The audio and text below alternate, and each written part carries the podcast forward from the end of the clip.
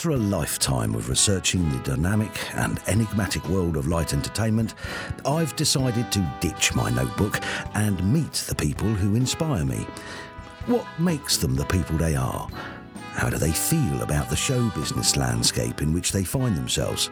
And in a world where anyone can be a star, is there still a need for performers who have universal appeal? Come with me on a journey of discovery as I get a unique insight into Britain's favourite stars with a little help from my glamorous assistants. Yeah, well, I say glamorous, more like hazardous. And of course, we'll have a bit of fun along the way.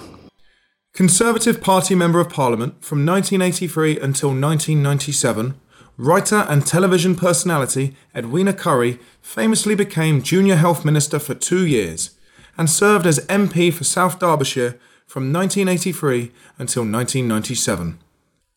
After Parliament, Edwina reinvented herself as a television personality, appearing on reality shows including Hell's Kitchen, I'm a Celebrity, Get Me Out of Here, and Strictly Come Dancing. I caught up with the author to talk politics, entertainment, and recollections on an unparalleled career in the public eye. Ladies and gentlemen, Ms. Edwina Currie. We'll get on to your major career highlights in a moment, but I just wanted to get your take on the current political climate. What are the challenges facing cabinet ministers today in light of issues surrounding Brexit? I must say, I'm very glad I'm not there at the moment. And um, I don't envy anybody that's in the process of trying to do negotiations or trying to sell the various uh, options to the House of Commons. The House of Commons is in a very um, scratchy and miserable place right now, finding it extremely difficult to agree on anything very much. And the public, of course, are getting impatient because the public have voted and the public want the politicians to get on with it. So the challenges are coming from all sides. Um, my own feeling is that the best thing to do is plod on. We inch forward, we get forward, if we leave with quotes, no deal, and quotes, I don't think that would be a disaster. I really don't. I think the British people and business people are much more resilient and imaginative than that. And if it means that we have to get our lettuces or tomatoes or fromage from somewhere else and it doesn't come through Dover, I mean, big shrug. I'm just a, a customer as far as that's all concerned. I don't mind where it comes from as long as it's good quality, tastes good, and does me good. Perfect. Now, um, what made you want to become an MP? I come from a, a, family that it isn't immersed in politics, but politics was all around us. I grew up in the city of Liverpool, very outward looking, always very well aware of the outside world, very mixed. Um, you, you know, it wasn't the same as growing up in a small village in Dorset, I can tell you. I uh, used to go to the cavern and listen to the Beatles and the music there. Everyone was very ambitious, very um, determined to do well and to work hard and try and get on. Uh, that meant that most of us left Liverpool. But also the family were Orthodox Jewish people, and so we were also surrounded by those who had lost close relatives in the Holocaust. And I can remember guests at my parents' table who had tattoo marks on their arms. They had been, uh, they were Holocaust survivors. They had been in the concentration camps.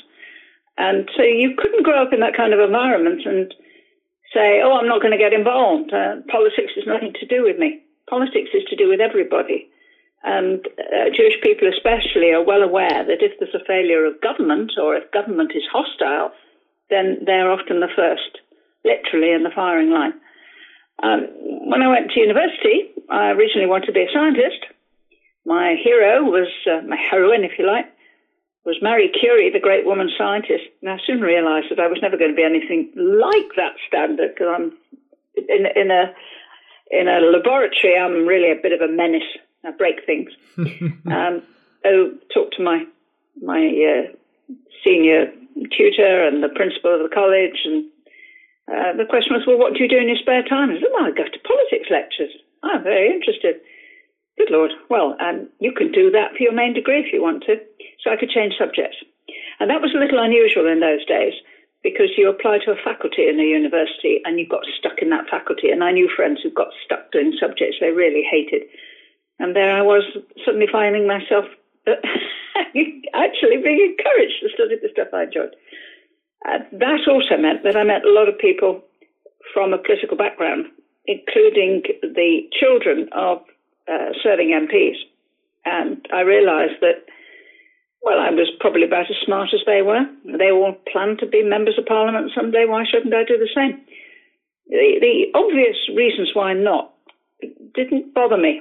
Well, one obvious reason when I was actually looking for a seat was, well, there were only 19 women out of 650 in the House of Commons.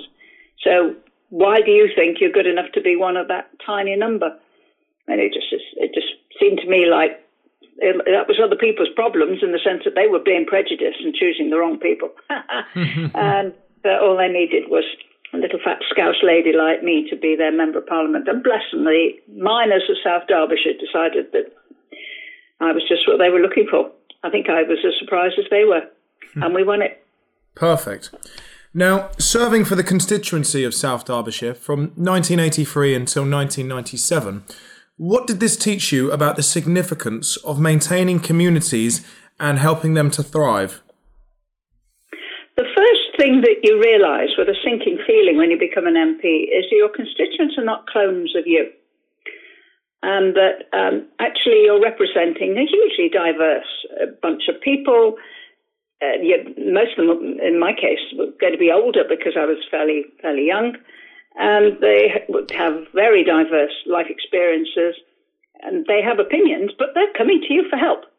And the the key thing was to find ways in which I could, outside that rather uh, formal relationship, I could also find out what was going on and what they thought about things. So I toddled along to the Miners Welfare Association, which had a sort of social club and asked politely if um, I could uh, come in and from time to time and have a drink there. And uh, I would give people an opportunity in a more relaxed atmosphere to tell me what they thought. And boy, they did. Uh, we imagine. found ourselves into the into the miners' strike almost right away, and these people decided they weren't going to strike. They took a ballot and they decided that they didn't think that the strike was a good weapon to use to resolve the dispute. And so for a year, I found myself representing non-striking miners who eventually were part of the Union of Democratic Mine Workers. And they hated Scargill. Well, they weren't going to say that in public, were they? But they said that to me. I hate him. now, as Junior Health Minister, you were involved in one of the most significant food related pandemics of the 1980s. Looking back, how potentially devastating could the salmonella outbreak have been? Well, it was very interesting circumstances because the uh, salmonella outbreak that was based on a new version of salmonella, which of course is a very common bug, but normally it doesn't cause much damage. But this new version was very virulent and it made people seriously ill to the point of actually killing some people. And it was uh, very widespread. I mean, we're confirming 500 cases a week. That's 30,000 in a 12 month. And I think we killed something like 60 odd people that year. And that meant that something was going to have to be done about it. The distressing thing was that the Ministry of Agriculture, Fisheries and Food simply went into flat denial mode and didn't believe it was happening. Um, so you had the two departments, Department of Health and the department responsible for food and agriculture, absolutely at loggerheads. That's a recipe for disaster. And it was my strong feeling that if we didn't deal with it promptly, then the following summer, we could have a pandemic on our hands because we would have, uh, you know, homemade ice cream and homemade mayonnaise and uh, all that sort of thing. And that uh, it didn't seem to me it was my job to fill our hospitals with desperately ill people and use every kidney dialysis machine in the country, which was already happening during that winter. So I told everybody. I ignored uh, the instructions not to say anything, and I told everybody. Um, and I'm glad that I did.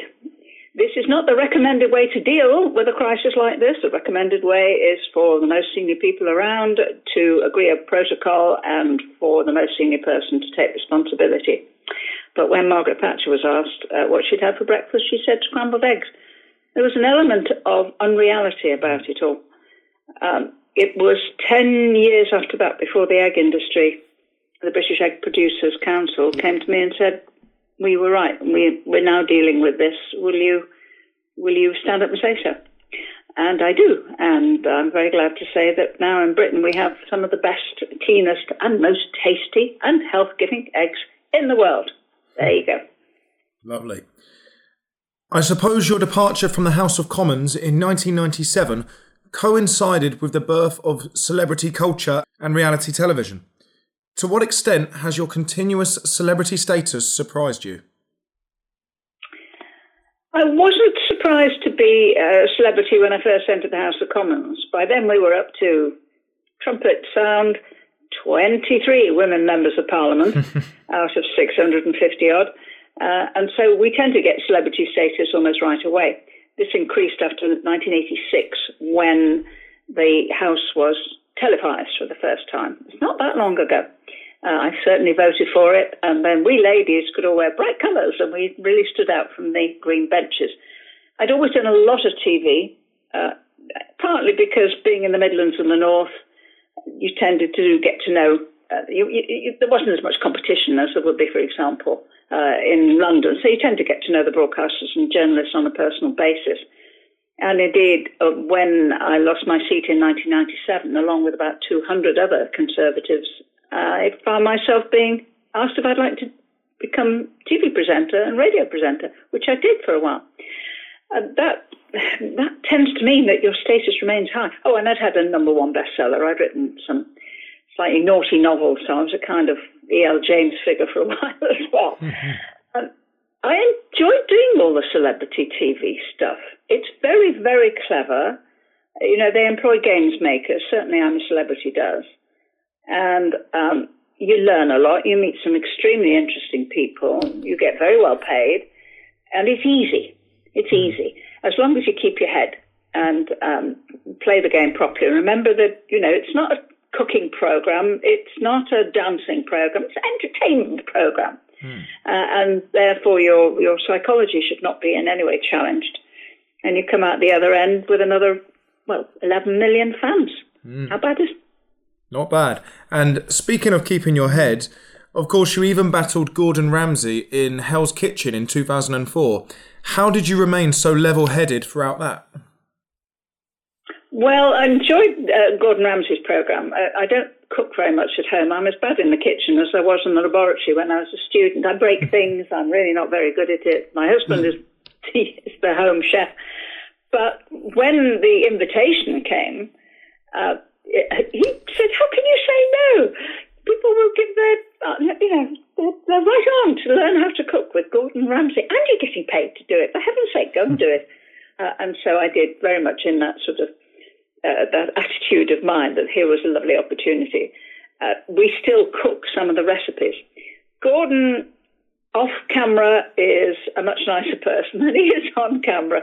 Anyway, I come from Liverpool. I've been sworn at by people all my life, so that doesn't bother me. I'm not exactly a shrinking violet. And um, much to my surprise, I found that if I stood up to him, first of all, I felt better. Secondly, it made a much better program. And thirdly, the public seemed to like it. So, yeah, that's how I ended up being not quite a finalist. I ended up in the last four. And, um, yeah, made a lot of friends too.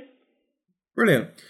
And in 2017, you appeared in More 4's The Baby Boomer's Guide to Growing Old. Uh, what did this teach you about the aging process? Well, the Baby Boomer's Guide to Growing Old was a wonderful program, and I wish they'd do another series. Um, each of us was encouraged well, to talk about how life was. I was one of the youngest. Uh, I think several of them were in their 80s. They were absolutely magnificent. Um, but then we were also encouraged to do something outside our comfort zone. And because I had loved pop music as a kid and rhythm and blues and so on, they decided it was about time I learned about punk. And so I was all dressed up as a punk rocker in black leather with pink hair, and off I went to the basement of a, uh, a club in Birmingham where I was taught by Charlie Harper, it was a lovely man, absolutely wonderful. Um, I said to him, he's 73, Charlie, and he'd been doing punk rock. He said, we were just before Sex Pistols, he says, but um, the trouble is that um, they they sort of hit the scene in a big way, and and UK Subs was his band. He said, we just kept going. So I said, how do you keep going? He says, you stay sober. so I learned a lot. I think if you're going to enjoy yourself in old age, the first thing is just say yes to most things. I won't say yes to uh, skating on ice or jumping off a ski jump. I'll break something, for heaven's mm-hmm. sake. Probably me. Um, I won't do anything dangerous. I won't go swimming with sharks or anything like that. But anything that's fun, I'll have a crack at. And the other thing is relax and enjoy it. You may not be any good at it, but what the heck? You know all about life, and that's much more important. Absolutely. And you're also an accomplished author, first writing your painfully honest diaries in 2012 before penning political skullduggery fiction. How does this satisfy the inner political analyst in you? It's great fun writing political fiction because you can tell the truth. Uh, you can dredge from your memory or from your uh, psyche or from the, the, little dark box you, that everyone has inside, which means I hate that person or I really would like to get my own back someday. Uh, and uh, often these are fascinating characters, especially if they have deep flaws, and you can then play with them. And the scenes that you make up, uh, or they may well be the ones that weren't made up. They may they may exactly have happened just like that, but you wouldn't actually uh, wish to admit to that. You can put yourself in, in one of the characters. There's a sense in which, though, as one of my editors pointed out, the odds are there's a bit of you in all the characters, and that um, you may well be surprised, not always pleasantly surprised at what comes out. I hadn't realised that I was going to write very sexy scenes, but I thought, well, you know, might as well. and they've been very successful. Um, the, the diaries are a different matter because I had kept a diary from 1987. As soon as we won the election, and that was Margaret Thatcher's third time, which was unprecedented in, in recent uh, times, it was obviously we were onto something very, very special. And I felt that with a ringside seat, I had a duty to make a note of it and to record how I felt about it. it, it a lot more goes down. You think your diary becomes a kind of friend, and so you tend to open up in a way that you wouldn't if you were writing a newspaper article or if you're being interviewed, for example. Um, and then years later, it seems relevant and uh, to the point, often a bit pungent, uh, and that's why they got published as well. Haven't had time recently to write anything much. I, I write newspaper articles. I did one the other day I'm quite proud of, which was um, how the WI would sort out Brexit. Because the Queen had been to the WI in Sandringham and had told us all how to behave and to be nice to each other. And so the Daily Telegraph asked if I would write an article showing how the WI would sort out Brexit, and uh, so I did. Oh, we'll have to we'll have to dig that one out and find that. Uh, you've recently appeared on the BBC's Celebrity Mastermind, answering questions on your specialist subject, Nancy Astor. Now, what is it about her that is so inspirational? Nancy Astor was the first woman member of parliament to take her seat, and uh, from that was in 1919, and she was a member of parliament right through till 1945. She was in many ways a very remarkable lady. Uh, she wasn't the first to win a seat in parliament. That was Constance Markievicz, who was a Sinn Féiner, uh, who was also a remarkable lady. She went off and became a member of the Dáil, the first Irish parliament seems to have fallen out with just about everybody. But she didn't take her seat because as a Sinn Féiner, she didn't take the, the oath um, of allegiance to the Queen. But Nancy Astor did, and um, she was an American. She was from Virginia. Her family had been ruined in the Civil War in America, and then her father had made a lot of money at last out of railroads. She was married and divorced. Her first husband had been an alcoholic and had knocked her about. She fled with a, a, a young baby. Her second husband, uh, Lord Astor, well, he wasn't Lord Astor when they got married. He was a member of Parliament. And um, her job then was to look after him, which she did beautifully down in Plymouth. When his father died and he became a peer, he couldn't carry on. So she sort of took up the reins. The people of Plymouth liked her and they asked her to be their member of parliament. And she didn't hesitate. I think it's absolutely wonderful. You know, there are so many opportunities for all sorts of people, whether it's it's um, uh, younger people, older people, uh, black, white, Muslim, male, female, able, disabled.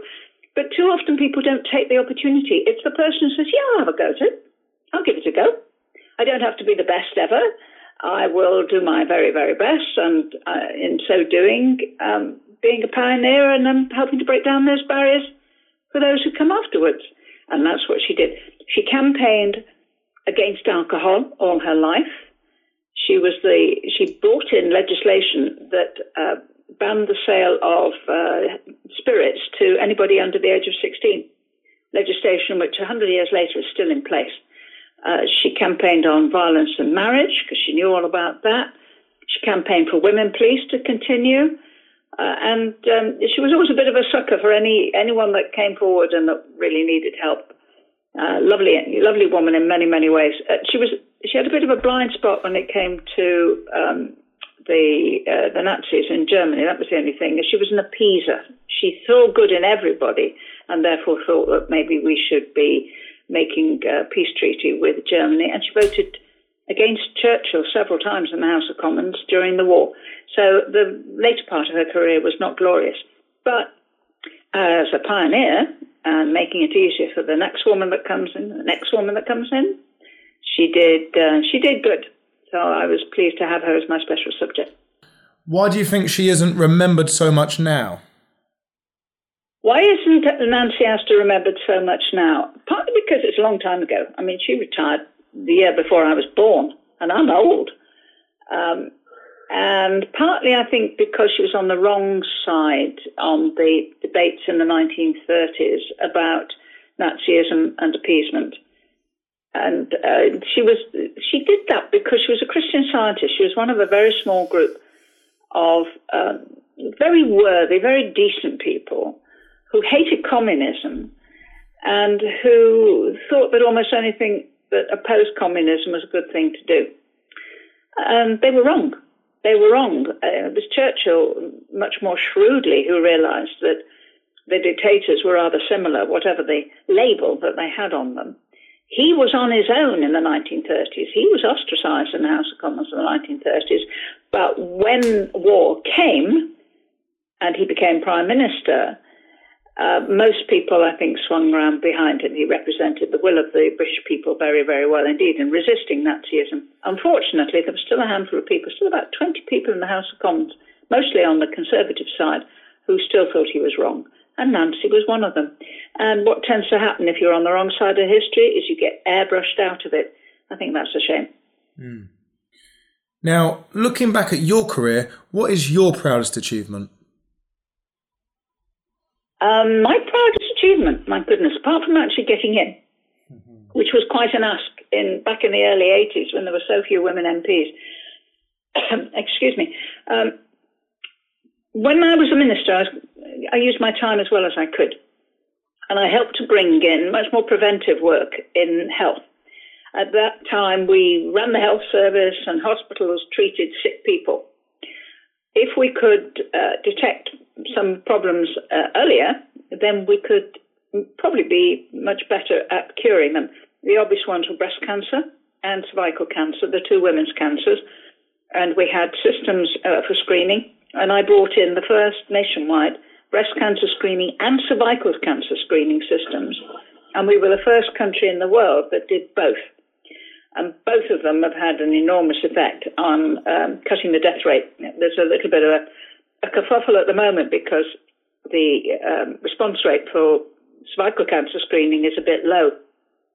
I mean, still a majority of people going for it. Uh, and that, I think, is because ministers really need to up the ante and campaign for it and maybe photograph having their tests and God knows what, whatever, whatever it calls for, you should do it um, if it means that you avoid uh, a, a, murderous and horrible cancer like cervical cancer. Mm. Eat people's inside, it's a horrible thing to get, and it is uh, has a high fatality rate. So that that's what I was uh, proudest of. I was also on the team that first combated AIDS, HIV. Um, very junior member of it. In fact, Norman Fowler, the Secretary of State, just looked at me and he said, "No jokes, Edwina. This is deadly serious." Uh, but we did bring in the advertising campaign with the uh, Don't Die of Ignorance and the tombstones and so on. And we put out a leaflet in every household in the country, 23 million leaflets.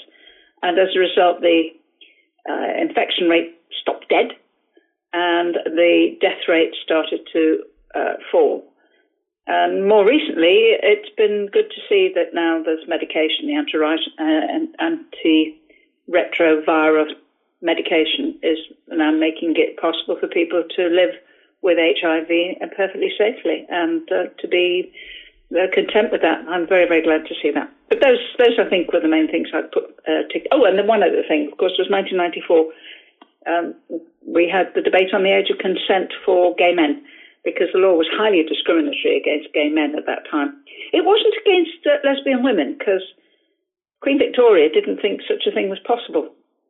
Um, happily married lady with nine pregnancies. She couldn't understand why any woman would be more interested in a woman than a man. um, so there was no legislation discriminating against women, but there was against gay men. And so we called a debate in 1994, having prepared the ground very, very carefully. And we managed to get the age of consent down from 21 to 18. We just missed equality, which is 16, but that happened later. And from there onwards, it was okay to be gay. Fantastic. Now, finally, what is next for Edwina Currie? What's next for Edwina Currie? Um, uh, my husband's giggling behind me here. I suppose just getting older, um, getting older disgracefully if I can. You know the saying, growing old gracefully. No, no, no, I wouldn't want to be growing old gracefully. Um, I'm looking forward to someday um, doing an orbit of the world, of the Earth, in a rocket ship. That's that would be lovely. I'd love to see the world from on high. And uh, the rate we're all going, it's going to be cheap enough to do that. We've already bought an electric car. We have a, a, a Tesla car which is plugged in right now. Um, absolutely love it. I love cutting edge science. I love to see what's going on. Um, looking at hubby, maybe I'll replace him with a robot that says, yes, ma'am, no, ma'am, three bags full, ma'am, oh, you're gorgeous. he says he already does. Um, oh, who knows? There you go. Okay. That is fantastic. Thank you very much to our guest for being the subject of another Beyond the Title interview. If you like this, why not browse the website and see if there's anything else that takes your fancy? Don't forget to like our Facebook page to receive updates on forthcoming interviews and to see more information about me and what I do. Thanks again, and hopefully see you next time for another Beyond the Title interview.